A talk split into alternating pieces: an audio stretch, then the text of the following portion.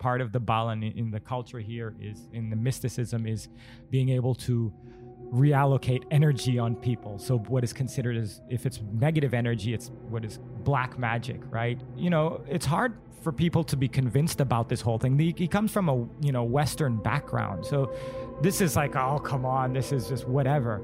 But when he experienced it, he actually had to leave the country. He was like, this is this energy here is too heavy, and he had to leave. He was getting nightmares and like really like dark, dark, dark thoughts. Then it was a physical thing. He got a collapsed lung. Then some weird lady would just show up at the house trying, you know, to just try to touch him. It was weird things, man. It starts with just taking that leap. Man, you have to work hard. You have to be incredibly smart. Choose something that even if it fails, Even if it fails. you are going to be proud of it. Doesn't matter how badly you got beaten in battle. Be kind, be kind, be kind. become a better person, a better leader, a better business. Go with your gut. I'm Samuel Donner, and this is Finding Founders. Maybe it was black magic. Maybe it was just the locals pushing back on the first signs of foreign development. Regardless, it's a difficult and complicated thing to start a business when you're a foreigner.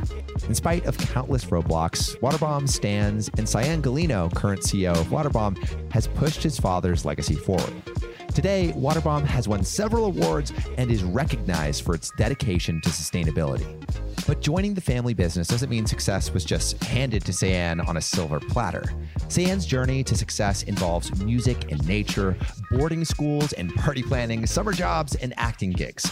But let's go back to the beginning to when his parents, eager for adventure, left Europe for the mystical island of Bali. How did your parents come to Bali? Well, how they physically came is they came by car and they were both in Europe at the time. And so Bali was this, I mean, this was obviously before the internet even and and and, and information beyond your country was actually hard to get by. But there was this hearsay, there was this gossip about this island out east that was called Islands of the God, this mystical island. And word of mouth, he, you know, one person told another person. And so both from totally separate situations, my parents heard about this and they're like, well, this is the time where, you know, it, wasn't about, hey, what, what's your job? Where's your nine to five? Let's rebel a little bit. Let's be curious. Let's be adventurers. My father eventually hitchhiked his way from Europe, uh, the Netherlands.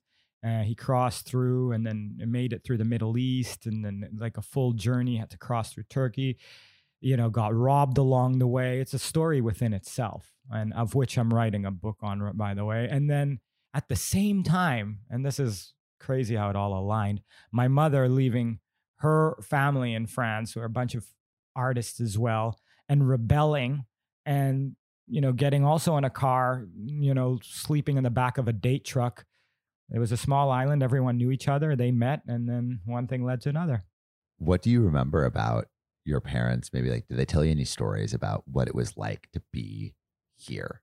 the common theme or the word that is shared is freedom.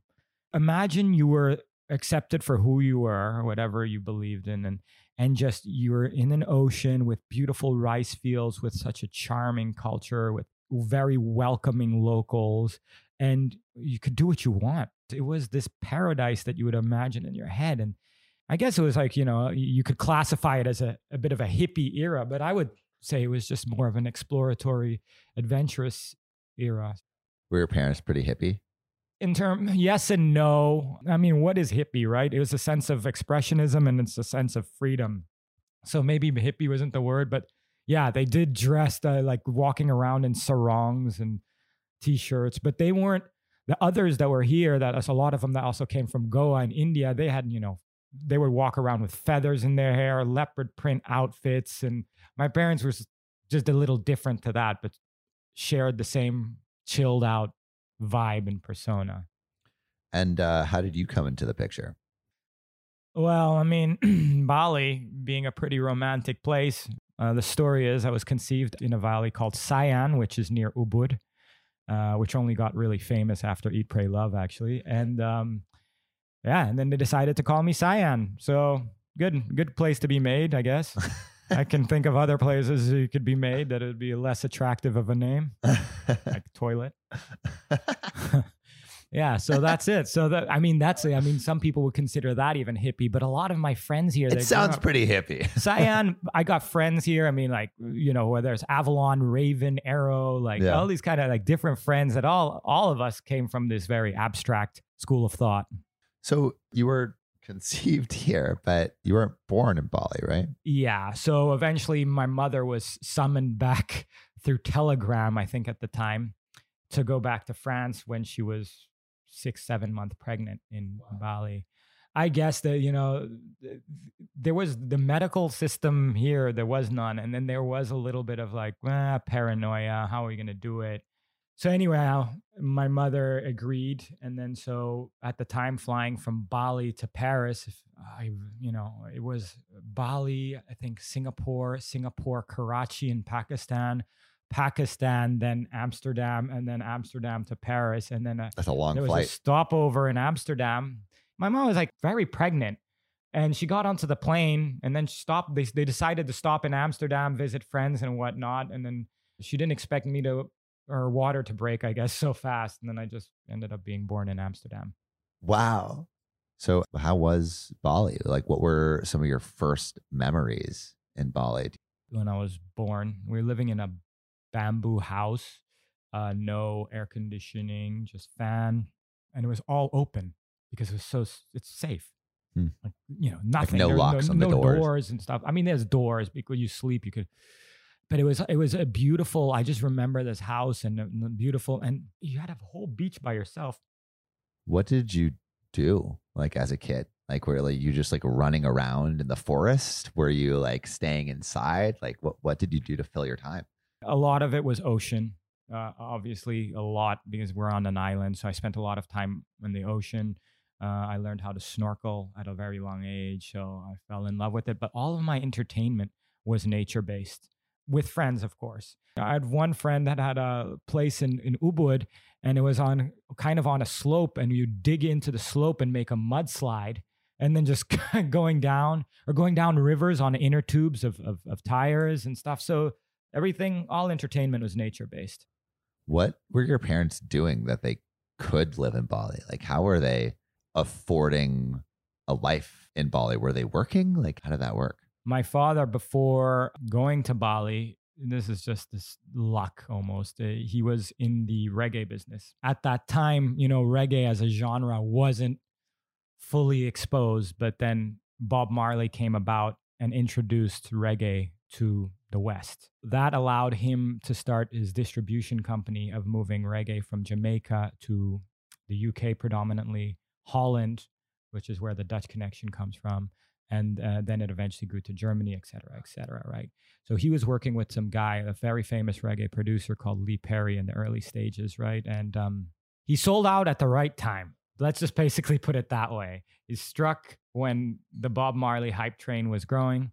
And then my mother, her parents had a little bit more money, so she could afford that. She went to school of art, so she was drawing, painting, murals, selling her art, and so forth. Whereas my dad was complete opposite, you know, totally self-made. And then so yeah, they lived in Bali, but also living Bali at the time was Cheap. cheap. So he had sold his distribution company, so he had money from that. So he didn't need to work. It's like a sabbatical you could have taken. Living here at that time, you could have had a, like a five-year sabbatical. When you were growing up, were they working on anything, or were they really involved in your life? Well, my f- father, before he got into Waterbom, he was into the. So he started thinking, okay, let me start land banking real estate, right? Real estate not only in Europe, but he was looking at you know buying land in Bali at the time, uh, and he did. So that was like his like passion. Could you buy land in Bali? Because now I know it's like a lease thing, but At the time, it was so Bali went through a phase where it was easier to buy land in the early early stages. Then it got super hard where you need a nominee or you need a, someone else, a local, and then now it's somewhere in between. So yeah, I mean that's what he did. what is your earliest memory of this idea for a water park? Wow, very early because he actually started playing, toying with this idea, and it became a you know a conversation at home in the nine, 1987, 1988, I would say. And it all was because we went to Portugal for vacation, and he went to a water park, and he liked the entertainment value, but he didn't like the aesthetic value and the plastic value that it brought with it. So then it started like marinating, so to speak. I vaguely remember like it just water park, water slides, water park, water slides. It just was there. It was there as a kid. And then eventually it kickstarted in 89 and it eventually opened in 93. So, so can you imagine to, to do anything of this scale at Bali at that time? There were no forklifts or excavators or anything like that. This was all crazy, you know? That's seven years of of work and development to even open. yeah also find you know raise more cash because he wasn't going to invest on it in himself and this was done straight out of gut like no business plan nothing yeah, like there was like no there should be a water park here, right? yeah but there was also a lot of pushback because like bali what you're gonna do is you're gonna do this are you gonna ruin bali and this and that People were saying he's going to ruin Bali. Oh yeah, I mean because uh, at the time Bali tourism was starting to pick up in the mid 80s, I would say, and so Kuta was your surf, Uluwatu was your surf. It was a surf destination, or you go to Ubud for the cultural destination, and they were both like what you would consider organic things to do in Bali, right? And then now all of a sudden you're doing, you're bringing in a, what is considered a theme park concept and and and ruining the nature, but what people didn't realize is that uh, you know my dad was sensitive to that and he didn't want to cut one bit of tree while building this water slides choosing the colors of the slides to make sure it blended in with the tree so it wouldn't be as much as an eyesore. His whole thing is like it makes people happy then there was the whole jealousy thing. A lot of people like what is this? And it's a, bali at the time was laced with uh, jealousy a lot of it amongst other people in the community. Jealousy in what way? What do you mean? like wow like just wanting him to fail. You know when you kind of are climbing up the ladder and just people don't accept that. And so i remember him and it molded me and my you know viewpoint on trust and, and, and people in general growing up in bali at that point as well there was like back to the mysticism i mean like uh, magic is a thing here you know it was like uh, people with uh, witchery and all of that it was it's a thing here it was it was part of the entertainment What do you mean? Like, did you experience that? yes and no it's it's hard for people to capture what i'm going to say because a lot of people won't be able to relate to this but yes like uh, part of the balan in, in the culture here is in the mysticism is being able to reallocate energy on people. So what is considered as if it's negative energy it's what is black magic right? So having people get crazy thoughts or seeing you know things that is straight out of a horror movie whether it's like a body or whether it's a chicken on a coconut tree so that was happening all at the same time that this park was being built Like, you mean like black magic kind of? like wanting to pull take him down yeah Wow. yeah yeah yeah yeah, Did yeah. you ever see anything where people? he he he did and can you know it's hard for people to be convinced about this whole thing he, he comes from a you know western background so this is like oh come on this is just whatever but when he experienced it he actually had to leave the country he was like this is this energy here is too heavy and he had to leave what happened? you know, he was, he was getting nightmares and like really like dark, dark, dark thoughts. Then it was a physical thing. He got a collapsed lung. Then some weird lady would just show up at the house trying to touch him. It was weird things, man. Because the local population didn't like what he was doing. And not necessarily that. It was just that he was a foreigner that obviously had a bit more wealth than them. And that was part of the way of life here. But they, this happens amongst locals all the time. If there's a dispute, it's the it's the magic games.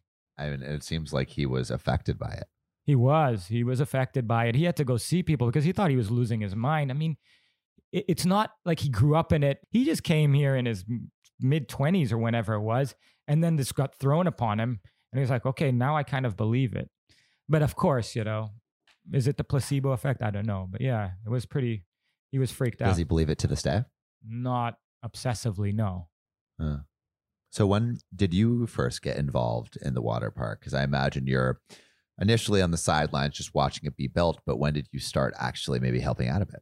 high school, um, during the holidays, I'd come here, and my father, who came up from zero and a very rough background, he did not want me to be that spoiled kid that gets, you know, the silver spoon. He wanted me to earn it, and he wanted me to work during the holidays, just like he had to work too. But as soon as I would come back on or had school holidays, summer holidays, he would make me learn every component of the park, but never, ever, ever insisted that I ever work here. This was just like, hey, this is your summer job. This is your summer job. You are privileged and blessed to get a job.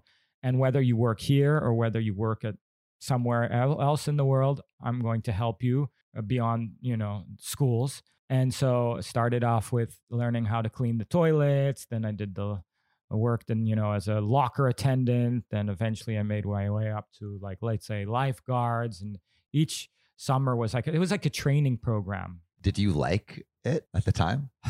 like it, that's a tough one. I would rather just go hang out with friends. Yeah, yeah. It's like it, it- is a job, and also it's like you know working with your dad. He was making a point to be tougher on me than everyone just because the rest of the staff would treat me like, okay, this is the boss's son. Yeah, So when he wasn't wa- when my dad wasn't watching, technically I could be a bit more slack. But because he pushed it, he said, "You know, you are watched. You are representing the family. You have to be the bar. You have to set the standard and stuff." So I had like a little bit, honestly, a bit of guilt. So I had to make sure that I, you know, I didn't lose face. So even when he wasn't watching, I felt like, hey, I, I got to step up yeah. a little bit. But deep down inside, man, I'd rather be surfing. I'd rather be doing like rebellious things with my friends. You know, that was the era where you obviously started getting into, you know, attracted to, to the girls. And here I was like doing stuff that I'd rather not be doing. Yeah. For the majority of my summer, he gave me like maybe 10 or a week off or something just to go and have fun. But yeah, that only started last year of middle school and then uh, high school. So you said like there was no pressure on you to eventually work here. No, he wanted me to earn it. Right. And he had a chip on his shoulder. I have a chip on my shoulders to this day about that. And so, like, I did not want to be the boss's son. Yeah. That, that was like, that is almost traumatic to me just to be labeled that way. Yeah. But anyway, yeah. So he gave me that freedom and I did explore jobs. But at the same time, coming here all the time, in the beginning it was harder, but the more you learned about it, the more you would, you know, generate other ideas, the more you start visualizing, imagining, and the more essentially you fell in love with it. Right. And and I authentically, honestly was like, wow, this is a big, giant playground for people between the ages of three to like 75. You're seeing happy people. You hear laughter all day. I'm like, wow, wow, you know, and, and, and I really believed in what he was doing. And I thought I could embellish it at one point. But I, oh, by the way, before the working era, why he also made me work, I have to jump. I know I have to jump back onto this one. Is because when the park first opened and I was a lot younger and I'd bring my friends over, we were the worst. We would be stopping in the middle of the slides, breaking all the rules. Really? And then he saw that I was abusing the privilege. And so I felt like, as part of like, I wouldn't say getting back at me, it's like, okay, now you're working. You're, you, I would, I would hide in this tube storage areas. I'd come in at night. I was just like abusing the. yeah. the You were. I was being that guy. but uh, it seems like he he got that out of you pretty quick. So you were working there during the summers, and you said that the education system here ends around like eighth grade. At that time, like the school I was in, which was uh, a Bali Island school or international school, it only went to like the 10th grade. There was no program. There was no like IB or whatever O level programs. So where did you go after? So the closest place and where other friends were is Singapore. Wow. And so we went there. I mean, I could have gone and stayed into the local school, but you know, to have a multicultural international education and being able to afford that was a blessing. And so my parents wanted to take that route, right? So went to boarding school in Singapore. I think from an educational point or from an experiential point, changed the course of my life as well. It was it's you know United World College of Southeast Asia, which was I think founded by Nelson Mandela and Queen Noor of Jordan. Wow. And so it was a really at the time, and it still is, a very progressive school that focuses on giving and not just academics alone focuses on you know the csr element and you're mixed with you know Kids from all over the world, I'm sure. all over the world there. It was a melting pot. I stood out a bit being just this barefooted island kind of guy kid. And a lot of them came from cities, but you'd have people like, you know, from South America, Europe, you know, regions in Africa, in the Middle East. It was like everyone. And it was a perfect fit. What do you think was most surprising to you about being in this like international school? I mean, because you you had been in international school before in Bali, but was there anything different about being at this place in Singapore? When I went to the international school here in Bali, we were all pretty much grown up in Bali, so we were all sharing similar experiences. Now, going to Singapore, people were coming from all places of the globe, so our growing up stories were totally different. At the time, you know, Singapore is not known to be like the funnest place in the world. So, what was powerful about Singapore and our and my friendship in Singapore is that we relied on each other and our bond to keep ourselves entertained and it, I mean, it was deep. It, it went very deep. I mean, I wasn't like friends with everyone. You never are really in high school. It's just you have your crew. But yeah, like it was a, such a stage in in life where you move from oh, not into adulthood, but where you're confused, but you have each other to go through it, and then the importance of like education and that changed a lot for me. And the people I met there, whether it's the teachers or the students, were very special. So big, big uh, shout out to that place. Do you remember any conversations you had or any moments like specifically that you feel like were pivotal during that time? I had a very uh, strong relationship with my theater arts teacher, and he was also head of what was a course called theory of knowledge. And he blew my mind in terms of like looking at things in different ways. He really like gave me that extra boost and, and expressing myself and being authentic in who you are. It was the conversations i was having with him that really helped me So, did you want to do acting at that time or theater? yeah, I think he, made me want to do acting, but he gave me like the tough love treatment. He kicked me out of a, a play because I came late. So my my father was more of the disciplinarian in the household, but you know he was busy running Waterbom as well, and then I was a boarding student. So this drama teacher also helped me with that element of life too. And I did want to at, at that point because I felt pretty confident on stage. I felt expressive on stage. I actually did think I was going to go to Hollywood at one point. Really? What did you want to act in? I don't know because I was like lead roles and complicated theater performances in, in Singapore, like Dangerous Liaisons, and which was you know Cruel Intentions at the time was a movie, an adaptation of it, and I won the drama senior drama prizes, and I was getting props for it. And this so is at an international school too, so it's like it's competitive there. It was very competitive, and I was like, wow, maybe I can do this. And then so it was there, and I was a little confused going into college whether I wanted to take the acting route or not. Why are you unsure? because I I also am I, I like the creativity of of development of of building of imagining of hospitality of like imagine if we could do this that and that and acting was just totally different you know it's a totally different thing Totally different world from the world you grew up in. exactly so but it was at the time as well you know the the high school time and the acting time so it was like at the time my parents were getting divorced How did you um, find out about that? uh, when my mother moved to Singapore, I was at boarding school for a year, and then she's like, "I'm gonna come to Singapore to live with you for a bit." And w- do you remember what did you say? At that point, you know, I I viewed it a little differently, maybe because of the construct of how I was growing up. But I- I got it at a young age. These things happen, and Did you think that was going to happen? Did you think like they were going to get divorced? Was there any signs? no, it caught me off guard. Yeah.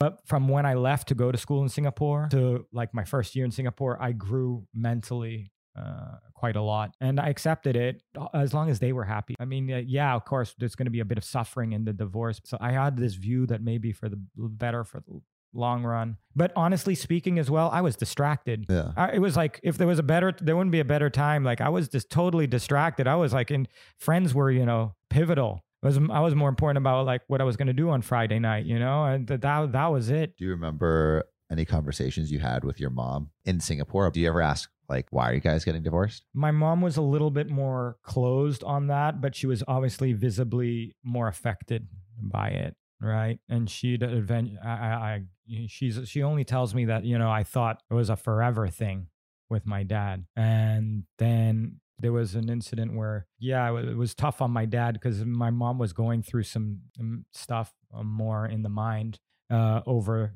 the years. And I think uh, my dad ran out of steam. And uh, yeah, Like in terms of like depression or yeah, they just went on different paths. But I think my mom had more hope that it wouldn't go that way. And then they were towards the end, I did notice there would be a little bit more uh, tension and argumentation in the house just before I went to boarding school. But I didn't, it didn't click, it didn't register. But now that I think about it, it was happening. I mean, it's like you never think of your parents splitting up because it's just like that's what you've always known until they do. Exactly. And then, I mean, you see it happening, and for one reason or another, it's hard. I'm not going to judge.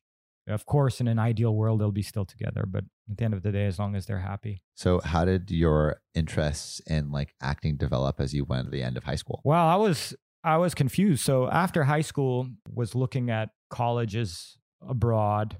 You know, everywhere. First, I was looking in the states, and then I looked in the UK a little bit. Then eventually, I went to Australia. Went to Sydney, University of Sydney. What were you looking for in a college? I guess a combination of thinking about how it's going to affect my career, uh, the atmosphere, and then the vicinity to Bali. Why did you want to be close to Bali? Oh, because Bali at the time that was like when it was like it start it was starting to pop. I mean, like you could go out at night without any IDs, all your friends, you could catch up with the friends you grew up with. It was that free world still. Go surfing in the day. Why wouldn't you want to come to Bali at the time? You know, obviously I was jaded by that. That was uh my priority. I thought, uh, Sydney, five, six hours away by plane, close enough. Time time difference close enough. And that's what I wanted to do. And then so I went to Sydney. I did in University of Sydney, and then like started on an economics course. And the reason I chose that course is, is because I was like I felt proud, like I'm doing an economics course. Yeah, you did it for the status. But at the same time, I was like, I still kind of liked acting. And then there was this institute called the National Institute of Dramatic Arts where Hugh Jackman and a few other people Wow. go. So I was like, oh, I'm going to go there. And then I did these like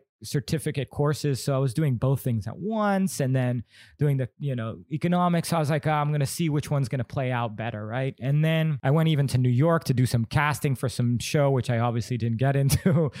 So you were like really making a pass towards this this acting thing. Yeah, but I never let go of the economics thing because I was just I had that I I looked at it as like okay, if this doesn't work, then I have that. If that doesn't work, Right. So you're kind of balancing these two interests, like the interest that al- almost being trained for, you were you were comfortable with and and good at, and almost like this like legacy, and then this new interest that was budding that you were unsure of, and you kind of weigh these both eh, like these interests both equally. exactly. And some people may say I was playing it safe, but I was trying to be wise about the thing because the one thing I was always worried about on the acting side was the way of life. Why do you say some people might say you were playing it safe? because you should, in theory, commit 100% to something and put all your heart and soul to it. A lot of people would say, right? But I honestly had a dilemma because I liked both at the time. I was always weary about in the acting was the world that comes with it. Um, and I am one that does love my freedom and loves my wild spirit and not being under the microscope kind of thing, you know. So, yeah, that was what stood in the way. And then anyway, I did these the, the acting courses, and then I I got into a few roles, nothing major to write home about. What were the roles like? Did you enjoy it? I got even to a role. I got into a movie uh, here in in Indonesia. Uh, I was the uh, foreign, pretty much uh, creepy guy at a nightclub harassing a girl and like borderline raping her. So yeah, I was like, that was that was That's one of the great great debut roles. role. That was my. That was it. I was like, I thought I, I, I thought I had like a friendly face. They like Uh. typecast me for something else, like the nice guy. But anyway, then there was another like, I was an extra for like the some version of Godzilla that was being aired in Sydney. Then in a few advertising roles, and so I saw a little bit behind the scenes of what acting could be. Um, for me, as like a very minor role or as an extra, it was kind of like I felt like just cattle, kind of like move over there, go over there, run over there, get eaten, pretend to get eaten, get chased, whatever it is, go. And then the then the the the hours and the 2 a.m. and like the this and the that, and then you know a bit of like the behavioral element that happens. I don't know. I just felt it a little bit. Of what I'd witnessed was a bit superficial. Um, And, you know, this is just from my pair of eyes, not to say that it is superficial, but that's what I was feeling. And I felt like I, I like the art of it. I like the, the creation of it, but it wasn't like my experience of doing theater in high school, let's say. I was, it was a real world shock, right?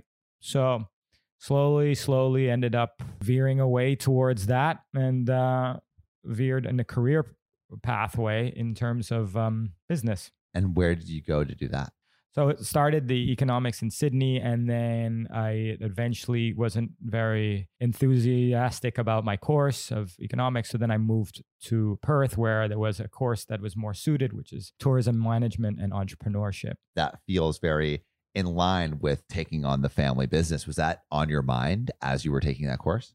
I'm not going to lie. I was there. I was thinking about it. I was like, oh, I would say, hey, if I was doing this, and I, one day, I, if I was at Waterbom, the, the thing is, when I was doing this business course of tourism management, entrepreneurship, and I was learning all the sectors of the business, it was relatable from what I'd actually witnessed in Bali when I was doing my little intern jobs beforehand, right? Which continued, by the way, all up to that point. So you were working every summer at Waterbom. Almost. I wouldn't say every. I had a, like a few gap summers, but you know, it got a little bit more complex. I started working back of house, figuring out like the accounting and finance element of stuff, which I thoroughly did not enjoy. I'm not that's not my thing.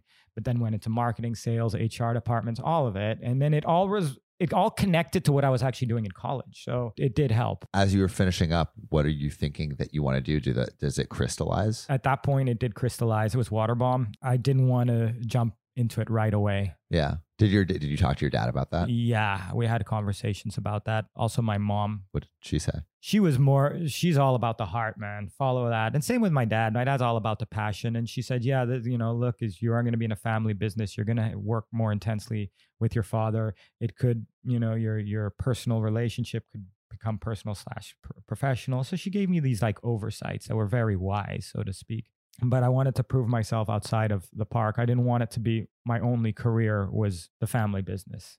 Because I had that chip on my shoulder, I did not want to jump into it right away. So what did you do after college? Where did you go? Went back to Bali for a bit just to settle down, put my stuff, and then I went decided to go to Jakarta, which a lot of people wouldn't really understand because why would you leave this tropical island for uh, Gotham City? First worked at some consultancy firm and then that was you know just it was a project by project basis. So i was applying what i'd learned in college but there was no real life application to it right? So i was like oh, what is my value add? But was, i was learning more than i was giving at that point. And then uh, two other friends from high school was also in jakarta and we started to we started an events company. An events company? Yeah called like dance flow where is where we'd set up events in you know nightclubs and villas and houses wow. and stuff like that yeah and uh, me being in the music scene i was also at events and then so we would set up the event. One of them would be an mc i'd be a dj my other friend is a dj uh, two friends are djs and then so we'd do the decor of the whole thing the concept thing we did everything it was just the four of us right? And then we'd throw all these like different concept parties and approach clubs and so forth and and do that you know for a while i mean is that fun uh, yeah, it was fun. It was fun. Did it make um that much money? No. I mean, it was like I was still like living off you know packet noodles at some yeah. point. I couldn't late on the rent. Had to like borrow loot. It was not.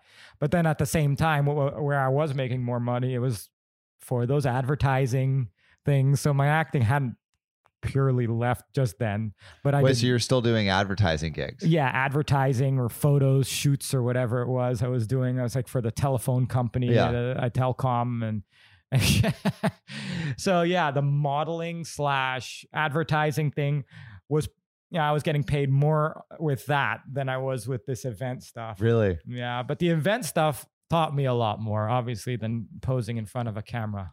I mean, yeah, I mean, you're creating a experience from the ground up, which I mean, that's kind of what you're doing here at Waterbom. You're you're creating experiences for people. Was there a event that you threw? You're like, oh man, like maybe we're getting the hang of this. The most important thing was the people, like my friends uh, that I did this with. We all came out of this as winners. We learned just as much from our successes and failures doing this tiny little event thing. When did you shut it down? What were those conversations like? I think there was a moment, I don't know when it was. We were just sitting around at the time, around a, like a, a coffee place and just sitting around. And we all knew that, first of all, did did we really want to continue this world? Yeah. It wasn't like yet. I'm sure if we put our energy in it, it wasn't like a financially feasible thing. Just knew it fizzled out. The dr- the thrill was gone, man. The thrill was Yeah. just gone. And that's and and it and if funny enough, it was gone for all of us at the same time. Mm. We loved it. We still want to do a throwback party one of these days, but it was like no. I mean, it's it's past its expiry, and that's what it was. So then where did you decide to take your efforts to after? Then eventually, I went, came back to Bali. What did it feel like to be back? Great. great. Jakarta, I had a great, I'm not, uh, you know, same with Singapore. I had a great times in there, but it had its time limit. And I'm blessed and fortunate to like have been able to move and come back home. The moment I got back to Bali, this was not like your regular old, hey, come out half, half ass it, so to speak. No, I'm, I'm going to, if I'm going to come work here at the family business at Waterbom, I really, really have to prove myself. So that's what I did. And then three month, one of the agreements was that if I came in late one by one minute, that I wouldn't be working here ever. Wow. So the standards for you were very high. Very.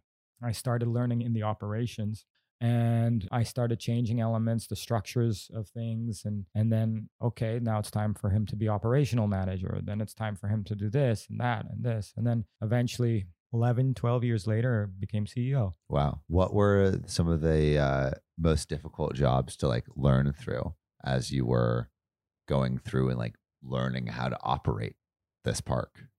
people management it's a huge thing. And you know you have to be culturally sensitive. You have to learn how to motivate. You you, you need to learn how to where to draw the line in the sand. It's really push and pull. It's a it's it's psychological warfare Hmm. essentially in this world. And how do you achieve what you want to achieve through your voice through your your uh, you know your, your messaging? How do you get to that point? And how do you get people on board to that point and then you'd have to find people that you could trust and then you'd have to like What do you mean find people that you could trust? as as leaders with you because you know no man is an island. You, you this is a collective and i've preached this point for for as long as i've been here. Um and so everyone is important. Everyone is equally important in this business. And then so yeah i needed other people to to to come with me from a managerial standpoint and and and and take the time and give them my vision and give them my thoughts and then listen to their vision and listen to their thoughts and then hold each other accountable. And that was a whole process in itself and it's still going to this day but it's a bit more stabilized now. Did you have any big early like mess ups when you were getting things going? oh oh i've I, till this day i mess up all the time. It's always because it's a judgment call sometimes and you know every what was day- one of the times early on where that happened?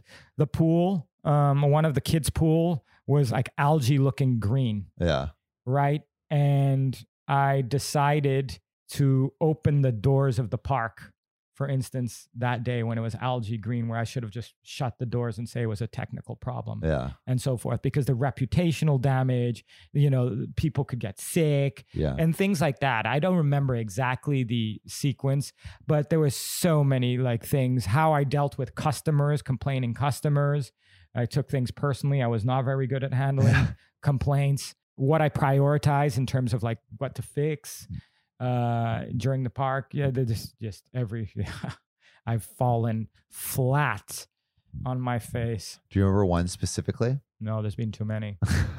There's been too many. Honestly, there's been too many. when did you feel, and when did your, I guess your dad feel that you were ready to be CEO? See, it didn't come from my dad because we do, like I said, there's other shareholders and so forth, and I think he did that on purpose. He didn't, he don't have, a, he didn't have a voice really in terms of my growth in the company, right? Right. The CEO element came from someone else.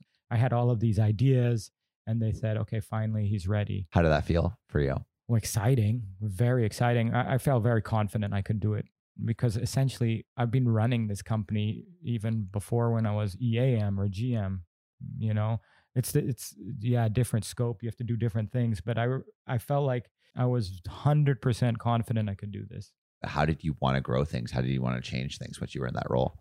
you know, before being in that role, uh, the frustrating part of it all was is like if I wanted to uh, push an idea, I would have to go through a lot more obstacles. What kind of obstacles?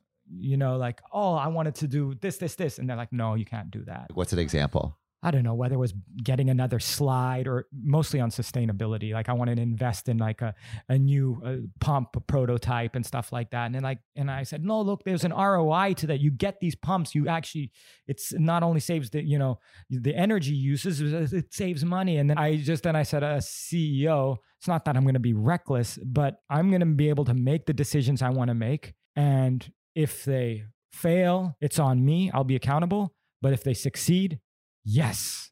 You know what I mean?